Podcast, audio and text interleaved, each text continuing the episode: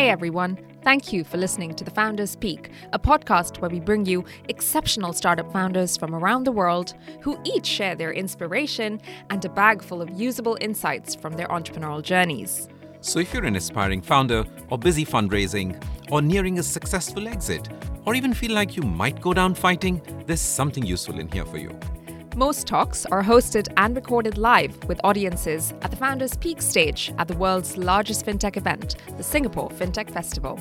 My name is Naveen Suri. And I'm Sagari White. And we are the hosts of the Founders Speak podcast. I'm a former banker turned entrepreneur, and like all entrepreneurs, I have more than a few battle scars on my back, all of which, by the way, I'm very proud of. I'm a content strategist by profession and had the pleasure of co hosting these remarkable founders together with Naveen at the Singapore FinTech Festival in November 2022. Our speaker today is Sonam Wangchuk, who comes from Ladakh in India. He's the founder of the Himalayan Institute of Alternatives, and in his talk titled How to Become a Problem Solver with or Without Schools, Sonam talks about the merits of growing up in a natural environment and how he did not have to go to any schools till nine years of age. And while many people thought that was perhaps an unfortunate thing for a child, Sonam later learned that he was actually very lucky to not have schools. Let's listen to Sonam.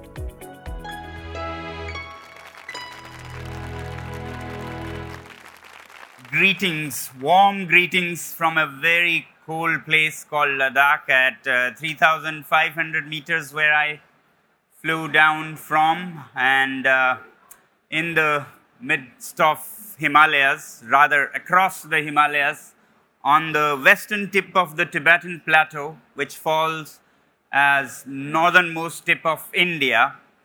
Um, it's a very remote place, perhaps the most remote part of the world on the third pole, what we may call. Um, six months of the year, this place is cut off from the world starting maybe next month, we'll be cut off for another six months.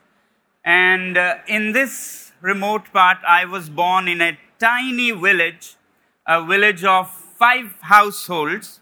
But that was long ago. I always take pride in saying that today this village has grown 100% to become a village of 10 households. Still a little smaller than your cities, but uh, it was small enough to not have a school. And therefore, I didn't have to go to any schools till nine years of age. And uh, while many people think that was perhaps a uh, unfortunate, pitiable thing for a child, I learned later in retrospect, seeing schools, that I was actually very lucky to not have schools. And today I'll share a little bit about how you become an entrepreneur or an innovator who basically are problem solvers. Money you may or may not make or care about, but you are a problem solver. How do you become with or without schools, like in my case? So it was so tiny that um, I had to learn the way nature designed us to learn. And that was from everything around me. From farmers, I learned on the fields how seeds go into the ground, roots go down, shoots come up, leaves unfurl. I didn't have to bother with the mumbo jumbo of L E A F leaf and then L E A V E S leaves, yeah? Which many of my schooled friends I discovered had to go through, I could connect directly with nature in its splendor and beauty, learn about how leaves work and roots work. I could learn from chasing animals like sheep and goat in the mountains, jumping into the Indus, climbing the apricot trees, and thinking about all kinds of imaginative things when my grandmother would tell stories in the winter and see us through the cold winters using story powered heating system yeah? Um, now what makes you learn is not really schools teachers or textbooks is what my uh, life lessons would be. What makes you learn are three things that i will share. First pillar of becoming a problem solver is curiosity. Curiosity is something that every child is gifted with. Actually, it's the best learning software in the world, and it comes preloaded on the hardware at its birth. The human baby comes with it, and that's what makes you want to learn, find out about everything. Unfortunately, our very schools destroy it, delete it. Our parents destroy it, delete it. And then they wonder why the child is not learning or wanting to learn. Luckily, I was allowed to be a child and I could ask questions to my heart's content and learn from them. And it's thanks to that that I learned enough and caught up with others. I didn't speak any language till I was nine, as I said, except my mother tongue. I ended up learning some nine languages thanks to curiosity. Similarly, everything. I would learn from farmers biology and from tourists languages and about their countries. They were like walking atlases for me. Now, curiosity we must strengthen in children if we really want them to learn if curiosity is intact, they'll learn with or without schools, teachers, and textbooks. They'll be like 18 year olds, even in their 80s, with curiosity. And without, in their 18 years of age, they'd be like 80 years old. But curiosity alone is not enough. Even monkeys are curious, and cats, proverbially. Curiosity, when combined with empathy, makes it more meaningful. And empathy, again, I didn't learn from schools. I saw later that schools actually kill empathy. You're encouraged to step over others and be the first and top and all that. I learned empathy more from my mother, who would always care about others, passers by, she would feed and give drinks, and neighbors she would take the first milk of the uh, cow before giving us, even. So, empathy, I learned more from my mother, and that is what is needed, I understood later, whether in being a good person or even in business. Businesses that are started out of empathy do well for generations.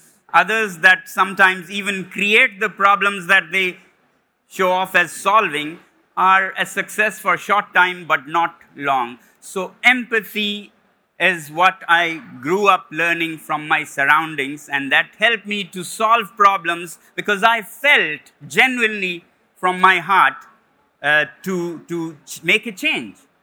Now, empathy again could be just a wishful thinking or a prayer if it is not accompanied by the third pillar of my schooling, which is a spirit of initiative. It is this to go out and do that thing, take the first step that makes things change. And this again, I learned more from my father in my village, who would not sit hand on hand, you know, when things are not going well, whether it is a, a door handle that is broken or an unfair law or norm in society. So, going out and taking that initiative is what finally matters, and that changes everything. An initiative, if you have or if you allow your children to develop, unfolds a whole learning uh, cycle. For example, children with initiative will not sit still, they'll go out and take action actions can lead to success or failure. Doesn't matter. Actually failures are even better because they ground us they make us want to do different things. Successes on the other hand can make us complacent even even uh, arrogant. So actions taken out of this spirit of initiative leads to experience. And when you have experience based on action, action upon action, failures or successes, you gain confidence naturally. Many ask, How do you become confident? Well, you have to have lots of experience and you become confident. And when you have confidence of experience through actions, success is just a byproduct. You don't have to do much. Success comes when you are confident and experienced, and then success, as they say, nothing succeeds like success, leads to more action, more experience, more confidence, and if you like, more success. So that has been what I would call my schooling without schools. And uh, this is the best way to go out and change the world when you have curiosity to keep learning, empathy to want to make a change, and spirit of initiative to go out and do it. Thank you. Thank you very much.